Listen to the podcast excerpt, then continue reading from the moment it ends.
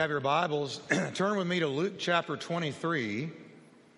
Luke chapter 23. And I'm going to read verses 33 and 34. And then I'm going to Luke 24. We're going to stay in Luke 23 and 24. We're going to begin just reading a little bit about the crucifixion of Jesus and then his resurrection. Luke 23 33.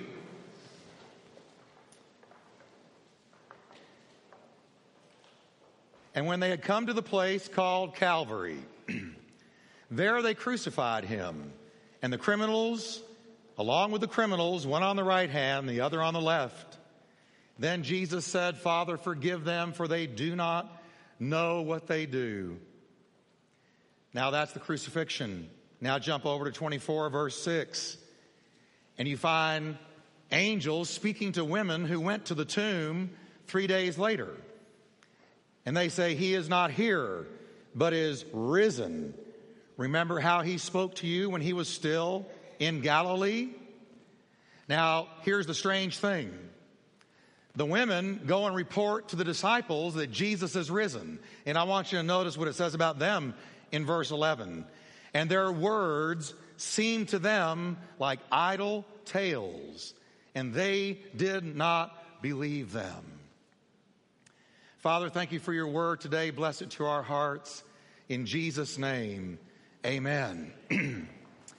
well, God is good.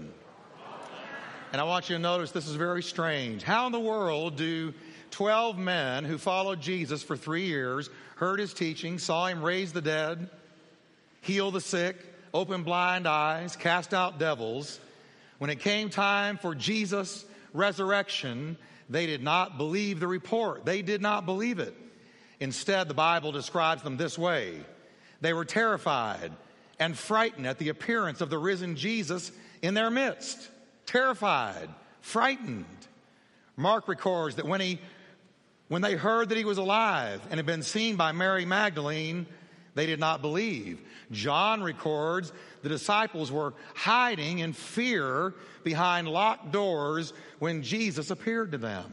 Hiding in fear behind locked doors.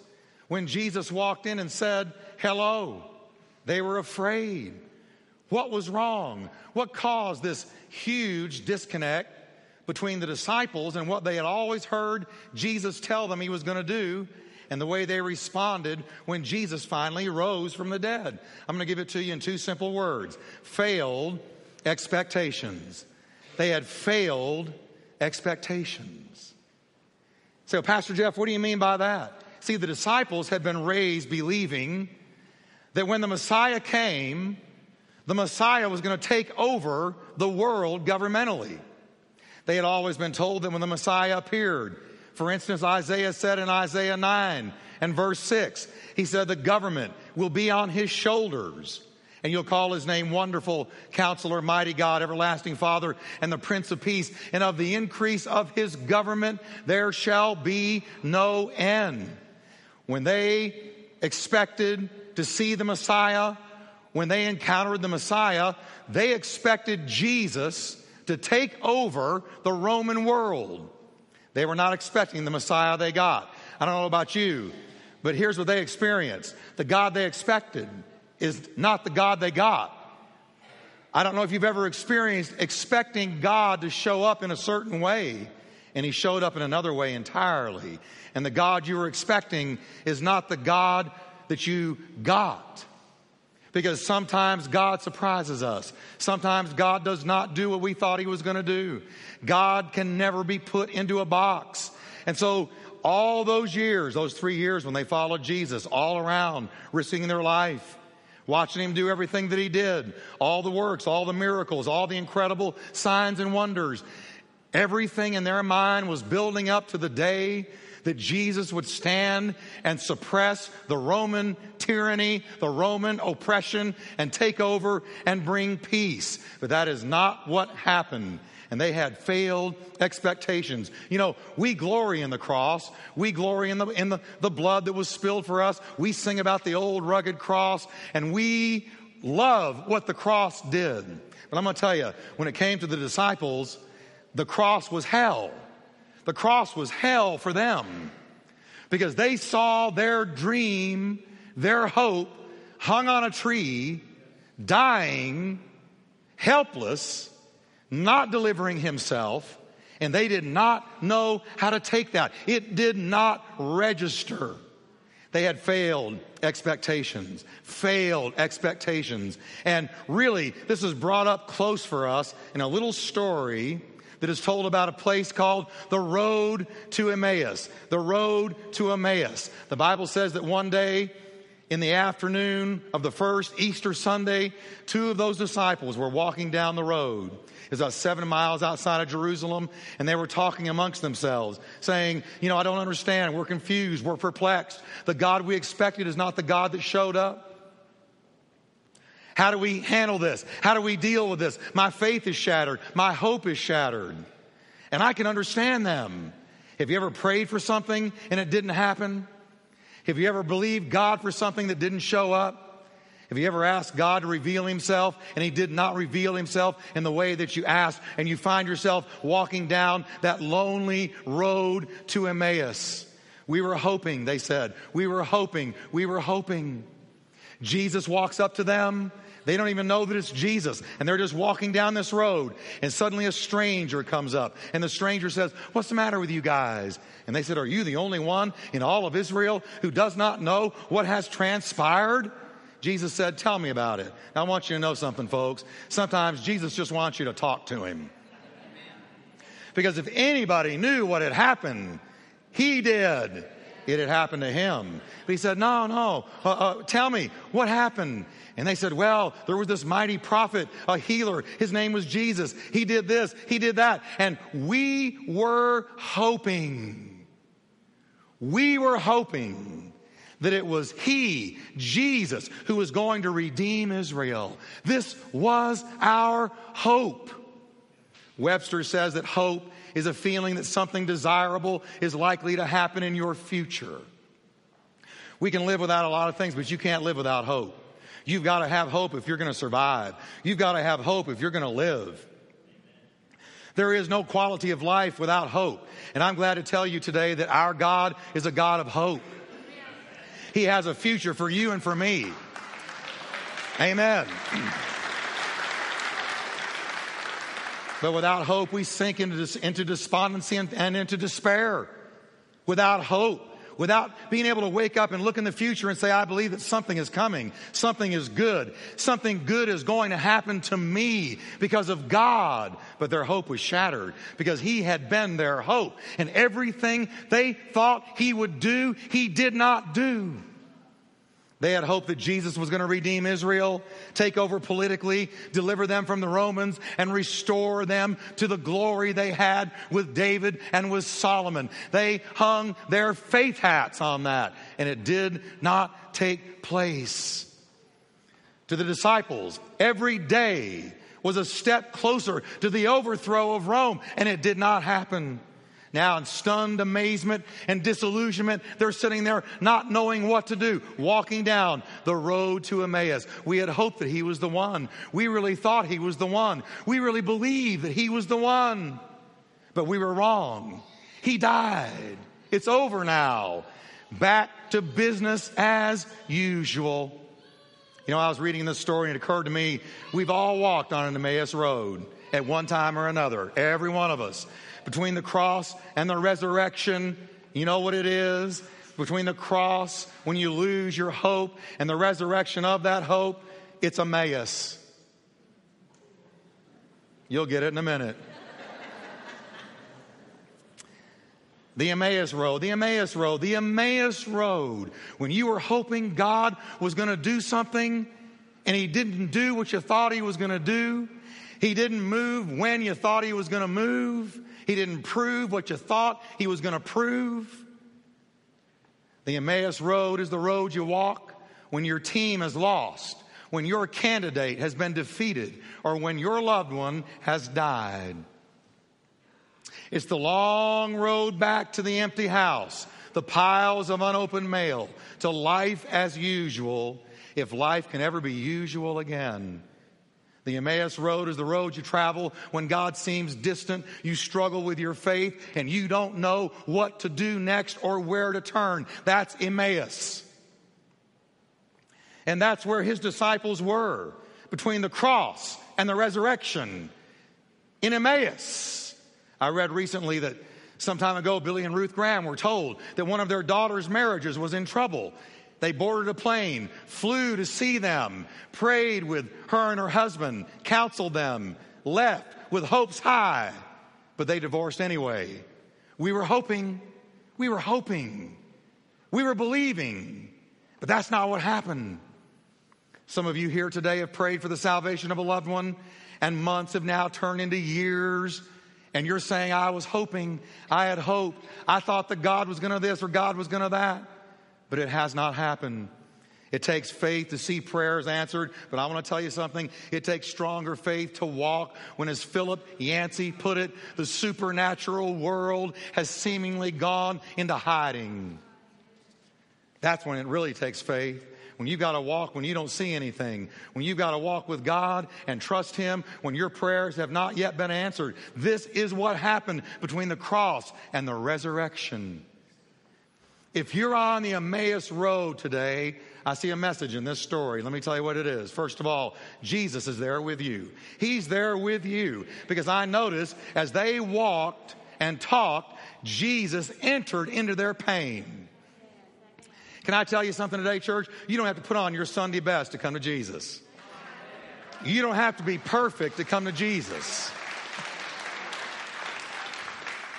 We somehow think that this whole thing is performance. I've got to do rules and regulations and live up to certain code. But I see these men, they had no faith. They were downcast, disillusioned, doubting the promises of God. And Jesus came up to them to restore them from their hopelessness. Jesus is with you in your pain. Can we understand that today? He loves you right where you are. He loves you the way you are. He loves you because He made you. And here they are. Wow, He didn't turn out to be who we thought. We must have followed a fraud. What happened? And here comes Jesus. Tell me what's going on with you guys. And they let it all out. And that's what God wants you to do. Don't put on a show. Don't put on an act. Don't put on a facade. Just go to Jesus and say, Hey, I'm disillusioned. I don't know what to do with the way that I feel. I thought you were going to this and that and the other. And let Jesus into your Emmaus. Let him in. Let him in. Let him in. I love this. It says Jesus came up and walked along with them. Just walked along with them. I see in Scripture that the Lord rarely appears to us in a blaze of heavenly light. Have you ever noticed that? I've had some powerful visitations from God, but I'm going to tell you something. Most of the visitations that I've had have been in the ordinary of my everyday, every day. He rarely shows himself in a blaze of heavenly light or a booming audible voice. The Bible reveals ordinary people encountering God in ordinary ways while doing ordinary things. Do you know that? Just doing ordinary stuff. Here's Moses. Moses herding sheep, just herding sheep which he'd been doing for 40 years. And all of a sudden he says, Behold, that bush is burning and it's not being consumed. And God spoke to him out of the bush that burned but wasn't consumed while he was just doing ordinary things. Gideon was threshing wheat in the wine press when an angel appeared and said, Hail, mighty man of valor. Enoch was just taking a walk one day, and God said, I believe it's time for you to come up to heaven. Boom! And Enoch went, just taking a walk one day just taking a walk one day.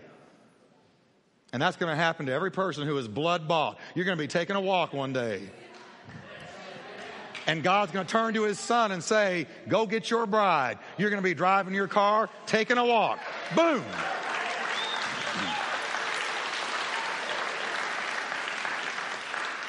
Here's Mary Magdalene waiting at the empty tomb in her own Emmaus experience. She is weeping. She says, They have taken away my Lord, and I do not know where they have laid him. What has happened to Jesus' body? What have you done with him? Suddenly, standing there was a stranger, stood right by her. So ordinary, she thought he was the gardener.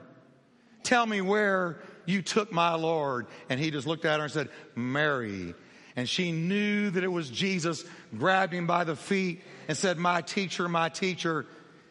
Jesus came to her in her ordinary life. Simon Peter came ashore after a long night of fruitless fishing to find a little fire of coals and a familiar voice saying, Children, do you have any fish? No, Lord. Sit down and have a fish fry with me. I'm Jesus. That's ordinary. That's ordinary. He appears in the ordinary way of things. Here's what I'm trying to say to you today. In your Emmaus experience where you don't understand, I want to suggest to you that he's trying to talk to you in ordinary ways that you might have missed because you're looking for something dynamic and he's right there standing next to you, some way speaking to you already. Kathy and I went through a real uh, valley a number of years ago in the early 80s.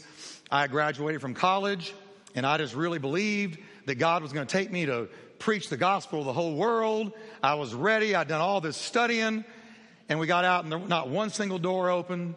We found ourselves uh, living in what was affectionately known as the Rocha Villa.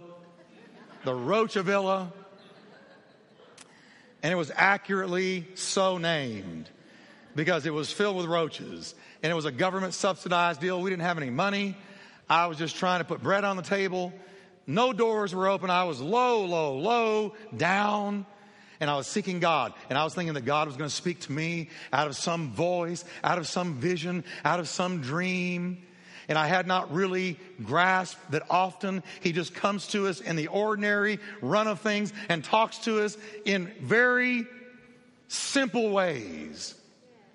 This one day we were taking care of a little girl who had Down syndrome. IQ about 80. Her parents, we knew, and every once in a while we'd watch this little girl. And she was a little sweetheart. And she was sitting in this chair across from God's man of faith and power for the hour, walking around doubting God. And she's watching me. And I'm so in my own stuff, I'm not even watching her or aware that she's aware of me. And I sit down in a chair, all dejected, turn the TV off, what am I going to do? What am I supposed to do? I'm called to preach, not do this stuff that I'm doing right now. And all of a sudden, this little girl gets up. She walked over to me, sat in my lap, put her arms around my head, and she said, It's okay, Jeff. Jesus is with you. And I got so convicted. I felt like such a jerk. Here's this little girl She's challenged the rest of her life, but she notices in her condition that I'm down. And I believe with all of my heart, Jesus just came and moved on her. And in the ordinary setting of a living room, just babysitting a little girl, here she comes and tells me what I should have known anyway. Jesus is with you, Jeff.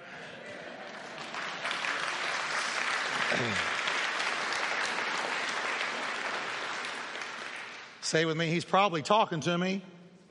If I'll just listen. And here's what I've learned about God.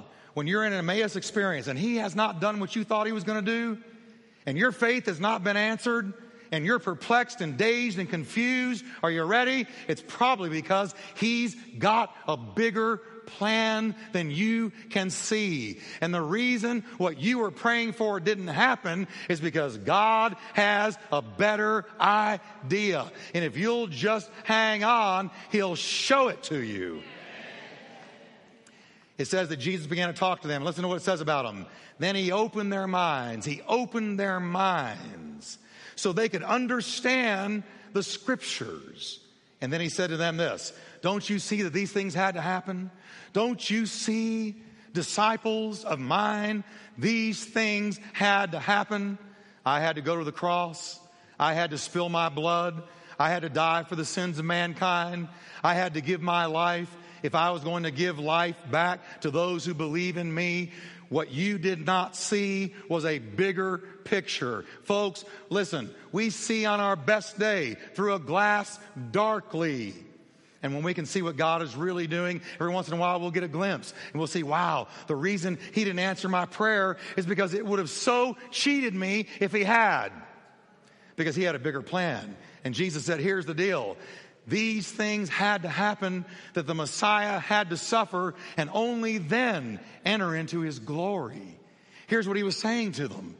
Guys, understand, there's a bigger picture. You wanted me to take over Rome. But what I did when I died on the cross, I conquered the world.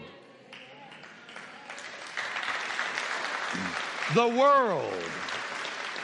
So I've got a bigger picture. I've got a better plan. I've got something bigger than you know anything about. I am moving in ways that you cannot see. I have learned that when God doesn't make sense, just spend time with God.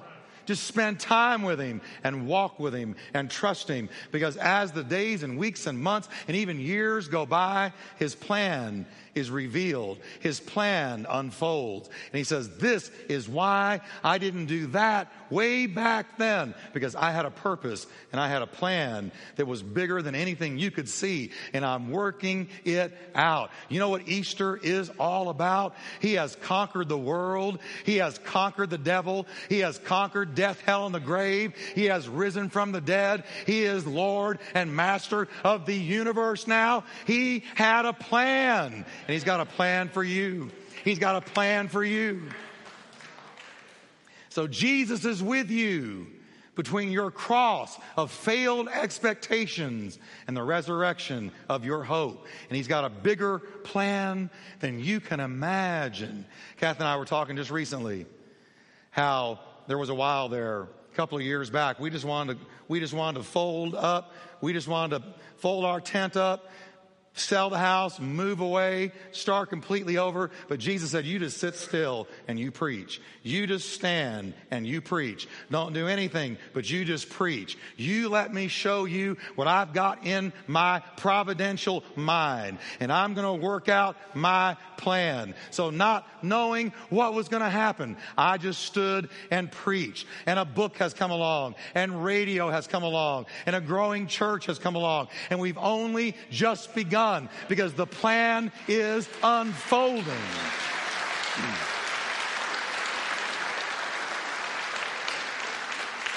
You got to give God time to reveal his plan. So when they understood, they were the only two. Listen, they turned around and ran back down that road ran into Jerusalem and entered into the thick of what God was doing and reached the known world for Jesus Christ. They were restored when they realized He had a bigger plan than they understood. And He does for you in your marriage, with your children, with your job, with your life. You are not just getting up and going through an eight to five schedule. God has got his hand on you, his destiny on you, his purpose for you, his design for you. When you were born, there was something already in his mind he saw you doing. And he's waiting for us just to say, Lord, I give you my life. Now lead me into it. Lead me into it. My life changed the day I just said, Lord, I give you my life. Now show me what you want me to do. And God began to reveal to me that I wasn't just born, and neither are you. I wasn't just some happenstance human being, and neither are you. I know the thoughts that I have towards you, says the Lord, thoughts of good and not of evil, to give you a future and to give you a hope. You're a child of the King, a child of destiny, a child of purpose, a child that God has a design for. His hand is on your life. Not just on Easter Sunday either, but every day of the week, every week of the year, every year of your life. Your years are in the hands of God, and He's got a plan for you. Not just for preachers, for everybody. He has a plan. Can we stand together today?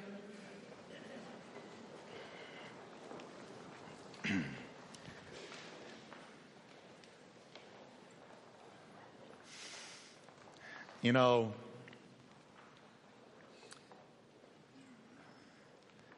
I'm going to get a little bit transparent. Huh. When Kathy and I were at our lowest place, and she wasn't living at home. I decided that I had to have some company, and I went down to the dog pound in Fort Worth. And I decided that I was going to adopt a dog. How many of you know if there ain't no human there, the next best thing is a dog? I happen to be a dog lover. I went down to the pound. I had money. Had some money. I said to the woman, I said, Now, I want a dog. I'm not leaving without a dog. Because, see, at the Fort Worth pound, they're doomed because they'll put them down if they're not adopted. So every animal in there is terminal. So I want to go save one. I think if you're ever going to get a dog, you ought to go to the pound and get them. So she said, Well, follow me. And I went back there, and here's tons of dogs. And I just went, I said, Jesus, I know you're going to show me which one. I know that sounds funny, but I believe he knew because that dog has tested me. he knew. No, I love that dog. But I'm walking along, all these dogs, and I see this one little puppy. I said to the woman, Him, let me see him. She took him out of his cage, handed him to me. He got me right off the bat because he nestled right underneath my arm and wouldn't come out. I said, You sorry dog. you knew just what to do. But here's what I did I said, I'm going to take this one. I walked down to the front. She said, That's going to be $70 or something. I put the money down. I redeemed him. And then I walked out with him. He had never been free, he was just a little puppy. Now, here's the deal I chose him. And when I chose him, I had something in my mind. I saw him running around the house, jumping up on my legs when I walk in, happy to see me. Aren't you glad when somebody's happy to see you? And when you got a good dog, it's like the second coming of Jesus every time you come home. and so I had I had a plan for him. And so first I visited the cage. He would never have ever gotten out if somebody with the authority to order him out had not ordered him out. So I said, I choose him. Listen, I don't understand it, but everybody in here washed in the blood. The Bible says Jesus chose you. That's right. From the cage of sin. And then he took you to the counter and he paid for you the only currency that could purchase you out of bondage, and that was his blood. And I took that little dog out into the wide open freedom of outside. He was just like this. Putting him in my car. He's terrified. He's never been in anything like this. Now he's free. He's fed. He's loved. He's been added to a family.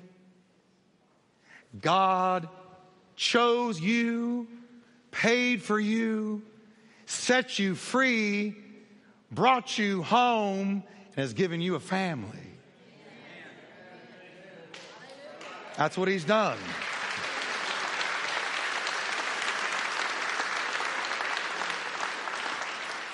And you know why I want to thank him as we get ready to go today? Because we'd have never, ever, ever, ever gotten out of that cage if Jesus had not died for us and then come and said, You and you and you, and you come on. And we responded to the call and he set us free. Now remember, my little dog now is grown and he is living out what I saw for him when I bought him. When God chose you, he had something in his mind. He saw you doing it. He saw me preaching. He saw me teaching. He saw you doing something. That's why he called you out. So you've got a purpose, you've got a design, you've got a future. So can we just thank the God of resurrection today? Let's just do it. Lord, we thank you right now that Jesus came into that terrible place where we were bound up. We were without God and without hope. And He took us out of the cage of sin, paid for our deliverance, brought us into the wide open freedom of the sons of God, and gave us a family. And one day, we will be taken ultimately to his house. We praise you, Lord, for the resurrection of Jesus Christ. Let's worship him before we go today, church. Let's worship him. Thank you, Lord.